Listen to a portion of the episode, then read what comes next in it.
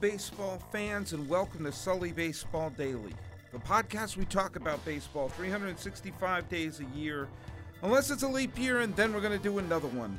I've been doing this every single day since October 24th, 2012, and today's date is the 12th day of October 2016. I'm your host, Paul Francis Sullivan. Please call me Sully. I'm recording this in the Sully Baseball Studio in Palo Alto, California, the birthplace of Oakland A's manager Bob Melvin, and just down the 101 from AT&T Park, the home of the now eliminated San Francisco Giants. Well, you know, folks, I've gotten some people who have complained that I talk too much about the Red Sox and I talk too much about the Giants.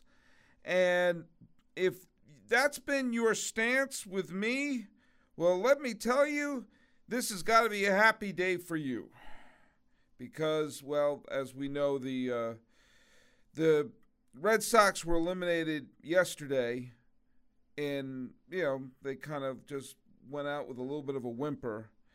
And today, the uh, I'm recording this, the Giants went out in a spectacular blaze of glory. You know, for a team where we knew exactly what the damn problem with this team was, we knew no one, there was no mystery about what this team. What's going on with this team? Do, do the Giants have an Achilles heel? The Giants have an Achilles heel. And the Achilles heel, of course, was the bullpen. The bullpen all year long has been an issue for the San Francisco Giants. It was an issue on the great game the other day. The Joe Panik game, it was an issue that day. Uh, Sergio Romo came in and coughed up the home run that ricocheted off the top of the car. We, we, there's no mystery to this team. They're a team that has some very good pitching, some hitting that's uh, you know was streaky, and their bullpen was a calamity. They blew 300 saves this year. I think that may be accurate. I think if their bullpen, if their closer situation was mediocre, they would have won 90 games. And we had a situation where the Giants were setting up for what was going to be one of the truly dramatic games of of the postseason. Because think about what was on the line. Matt Moore allowed two hits over eight innings. Now, I will say there is a lot of consternation about should they have let Matt Moore come out to pitch in the ninth. I he threw so many pitches in a way. I, I don't have a problem with that, and I don't have a problem that Bochy said I'm just going to mix and match. I'm just going to completely mix and match and just f- try to find three outs that way. Um, I I think he was a little quick with the hook. You know, when Law let up the leadoff hit that was through the shift. I, I mean, the idea of going to Lopez right away, just have him face another batter because there was that sense of when no one could retire in a, a batter, there was a sense of panic and not the Joe kind, but the kind that ends in a C with this Giants team. And you can kind of get the sense of, oh no, is this happening? Is this happening? And it happened. Absolutely, it happened. Now, if the Giants were able to hold on to a damn three run lead in the ninth inning, this is what would have been set up day after tomorrow, or whatever the hell it is, Thursday. You would have had a day game between Washington and Los Angeles. And don't worry, I'm going to get to that in a second. And then you would have a night game between the Giants and the Cubs. It would have been a rematch of that wonderful game one between Cueto and Lester. And think about what would have been on the line there would have been no pressure on the Giants, zero pressure on the San Francisco Giants because they've won three championships. Their last title was in Obama's second administration. Cubs, of course, since Teddy Roosevelt and blah, blah, blah, blah, blah, blah, blah, blah, blah. you would have had Johnny Cueto against Lester. You would have had the tightening of the proverbial baseball sphincters going on in Chicago, going, oh crap, this was the year we were supposed to win it all. Are we not even going to get out of the division series? And to see that situation where a Cubs team that I have not been rooting for, and I've not been shy in talking about how I'm not rooting for them, but seeing that team really up against the wall against a Giants team with no pressure on them and a legit Cy Young contender on the mound against another Cy Young contender. That would have been no matter what the outcome, that would have shown the Cubs medal or would have kept the curse alive, whatever would have happened, just the build up to that game would have been nothing short of spectacular. Instead, we have this. And we have Chapman being happy on the mound. We know what I think about that. And I look at this Giants team and look at I picked them to win the World Series at the beginning of the year because I thought they were going to win the division. I did not think their closest situation would be this calamitous. And my thought process was I thought they're going to win the division. And I thought I would pick them in a short series against anybody.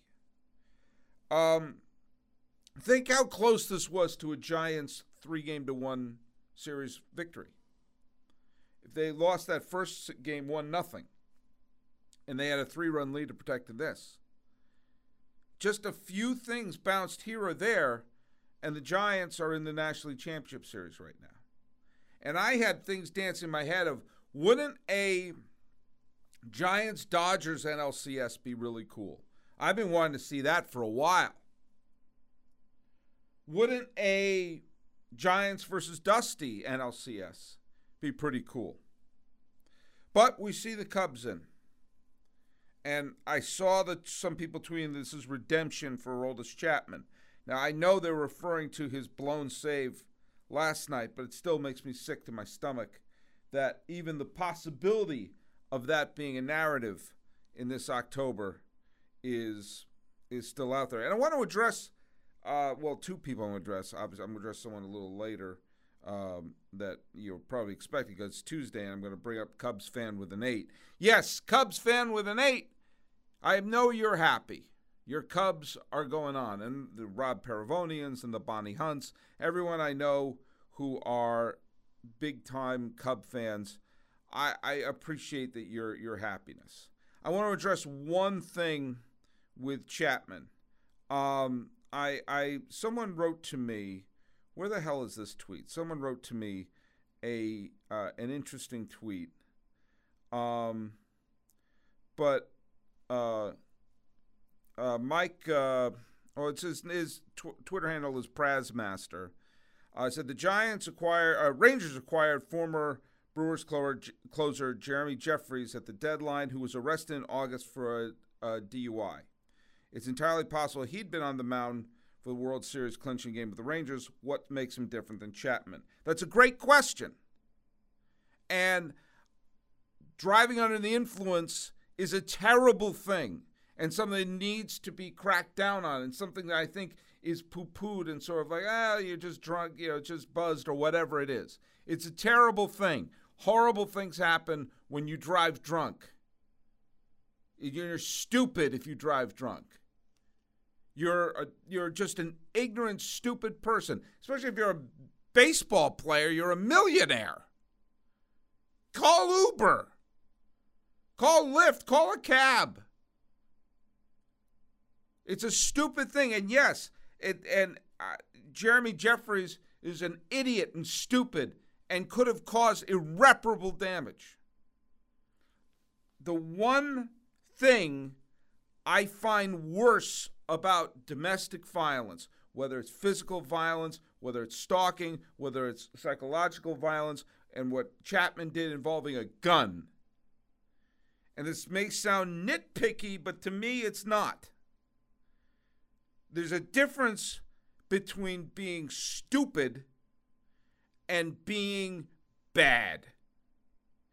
You are, if you are committing an act of domestic violence, you are a bad person who is doing something with intentional malice towards another human being.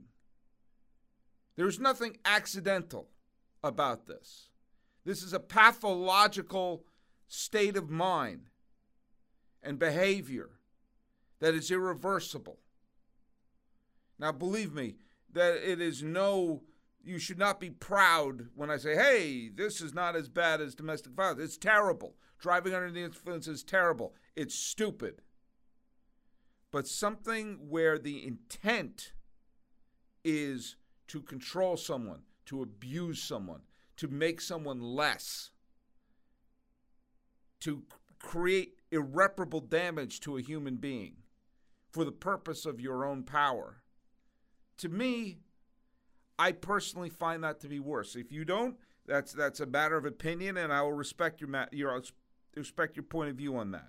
But that to me, it may sound nitpicky, but that is the difference in my eyes. Now, Cubs fan with an eight wrote to me, "Is the Giants' terrible second half and early exit from the playoffs just a glitch or an end of an era?" I keep thinking this era is over. I thought it was over after 2012. When the Giants won the wild card in 2014, I was telling Giant fans, hey, you won the wild card. And feel good that this is the greatest and most beloved Giants team of all time. I didn't expect them to win the World Series in 2014. They went on and did it. So I thought they were over two years ago.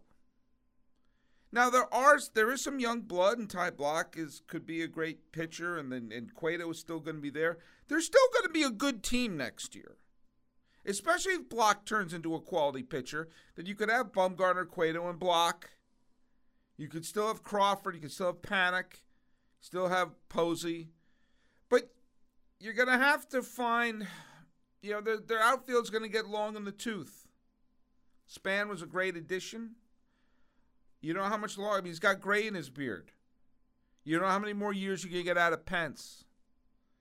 This is a team that very well maybe look at the end of a tremendous run. Even though they didn't go far this year. Think about it. They didn't go far, but they still gave Giant fans two of the greatest postseason victories you ever experienced. The wild card game against the Mets was a classic.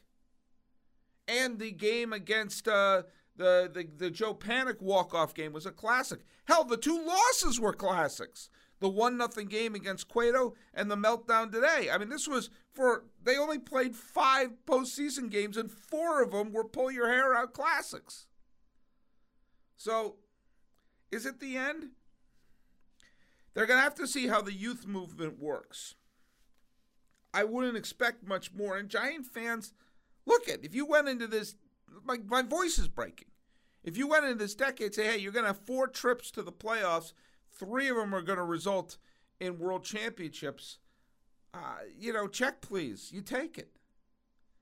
The even year thing. Look at if they had won. Now, now, for those of you, if they had won today and gone to Chicago with Cueto on the mound, admit it, that whole even year thing would get kind of spooky. But it's not, and the series is over. And what that means now, think about who's left Los Angeles, Washington, Chicago, Cleveland, Toronto.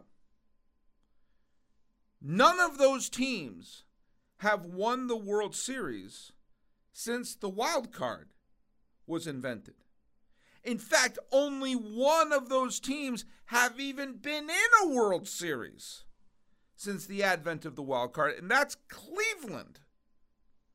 When Cleveland is your standard bearer for recent success, that's kind of weird. Washington, that franchise hasn't been to the World Series ever.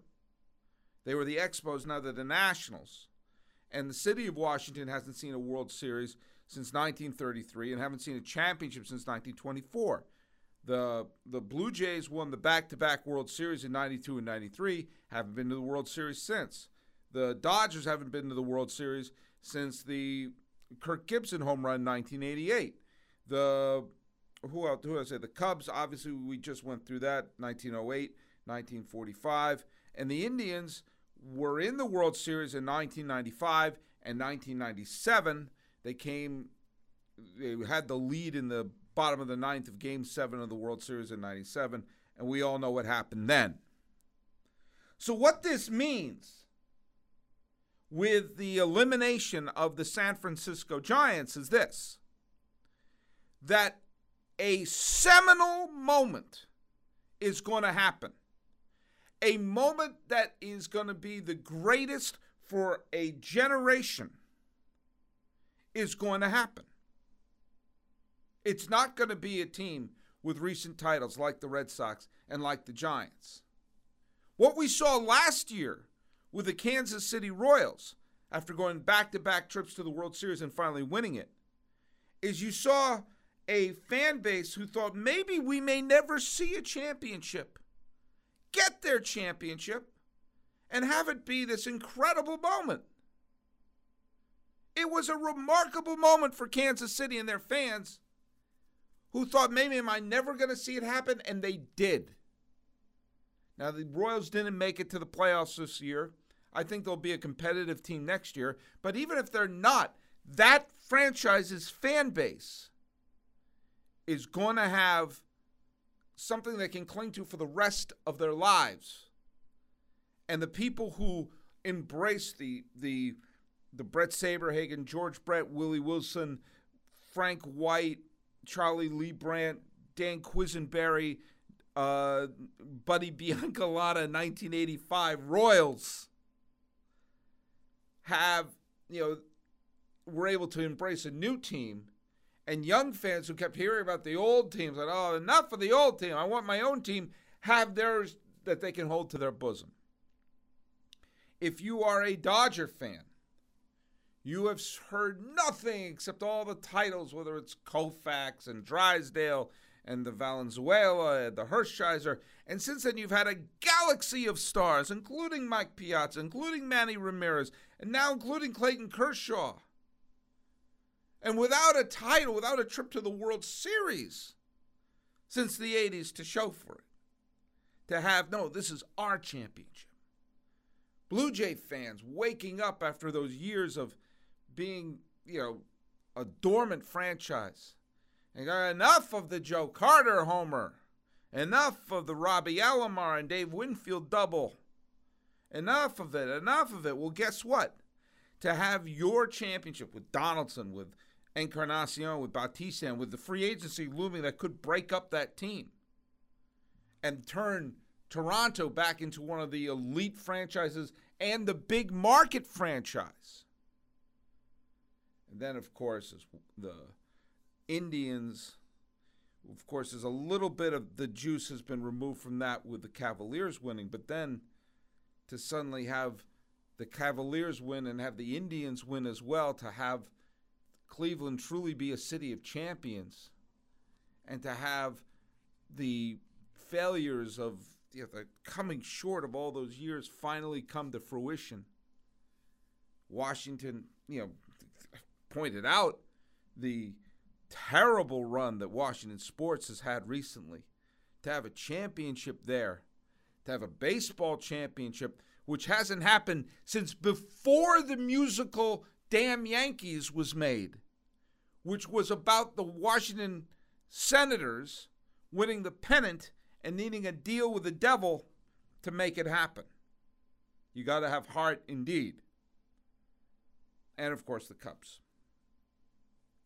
One of those fan bases is going to have the moment that they've been waiting for. So, Red Sox fan, 2004, we can't shut up about it. White Sox fans in 2005. I got news for you. I've met my share of Angel fans. What 2002 meant. What 2008 meant, not just for Philly fans, but for Philadelphia sport fans in general, who hadn't seen a championship since Dr. J and Moses Malone. Now, say what you want about Philadelphia fans and and you know what people think about them and what you whatever it's Silver Lining Playbook and booing Santa Claus. There are a ton of great Philly fans, ton of them. Most of them live in Delaware, but still, what that meant is that oh, you have a championship. Ain't that cool? Ain't that cool? And when the Cardinals finally won with Pujols and all them, for the younger generation fans who are tired of hearing about Ozzie, tired of hearing about Bob Gibson and Musial, no, we've got a title. Sometimes you got to think of if you want those younger fans, you have to give them something to latch onto. And there's going to be a championship won in 2016 that that fan base will say this was the year I've waited my whole life for. And it's strange for me to say that, especially since one of those teams is a team that won the World Series while I was in college. But keep in mind the rule of seven. If you're new to the River Sully, the rule of seven means that I don't believe that you really start to follow sports and, and have concrete sports memories until you're around seven years old. Well, the Blue Jays won the World Series last 23 years ago. So, considering the rule of seven, if you are a Blue Jay fan and you're 30 years old or younger, a Blue Jays title will be the one you've waited your whole life for. And keep in mind, that's the most recent of the current teams that are still in it. Every fan base of every team I just said who's 30 years or younger have been waiting their whole life for this. Their whole life for this moment. And for that, as a Red Sox fan whose favorite National team is the Giants, I really can't whine too much. In a couple of weeks, it's going to be my fourth anniversary of doing this every single day.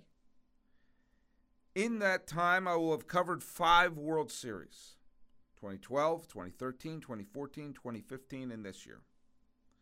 The first three were won. 2012 was won by the Giants. 2013 was won by the Boston Red Sox, my team. 2014 was won by the Giants. I've had an embarrassment of riches for my team. Yes, I wanted to see a Red Sox Giants World Series but I acknowledge I'm the only one who wanted to see that. I'm not going to get it. The Red Sox gave me a lot of pleasure this year. The Giants gave me some ups and downs and a couple of truly memorable playoff games. To, uh, I guess tomorrow, Washington is going to play Los Angeles. I really don't have a dog in that fight. I could see myself rooting for Washington. I can see myself rooting for LA. I want it to be a great, great game. And with that, I hope they beat the Cubs. I want the World Series to be the Indians versus either the Nationals or the Dodgers. I have a feeling it's going to be Cubs Blue Jays because that's the way this postseason has been unfolding. Uh, who owned October? Um, oh boy, it really should have been Matt Moore, should it? Shouldn't have? I mean, seriously. Oh man, if Boch had brought out Bumgarner to close the game, how amazing! The place would have gone bananas. Anyway, he didn't. Season's over. Uh, who owned October? It really pains me to say this, but I gotta say it. I don't like the guy. I think he's a punk. But Aroldis Chapman did. You know, Woo has to be fair, and he did for closing out the series. Uh, Adrian Gonzalez got on base twice, including a big home run. Kershaw struck out 11 in less than seven innings. Uh, the bullpen allowed some inherited runners for him to score and, and made his line a little uglier, but he pitched a, he pitched well, and the Dodgers wound up winning that game. And Zobrist got the key double that really messed up the Giants in that ninth inning. Uh, half woos. Conor Gillaspie, great game. Great game. Matt Moore, great game. Great game. Daniel Murphy, great game. Those are the three best performers, and they get half woos because of how I do this. Go to sullybaseball.com, like me on Facebook. Check out the up to date listings of Who Owns October by MLBReports.com. You can follow me on Facebook, Stitcher, iTunes, SoundCloud. I'm on Instagram at Sully Baseball Podcast. You can be old school, send me an email info at sullybaseball.com. The music is by Ted Thacker and Patrick Callisto. This has been the Sully Baseball Daily Podcast. What the hell day is it? It's the 12th day of October 2016. I'm your host, Paul Francis Sullivan. Here we go. You can call me Sully.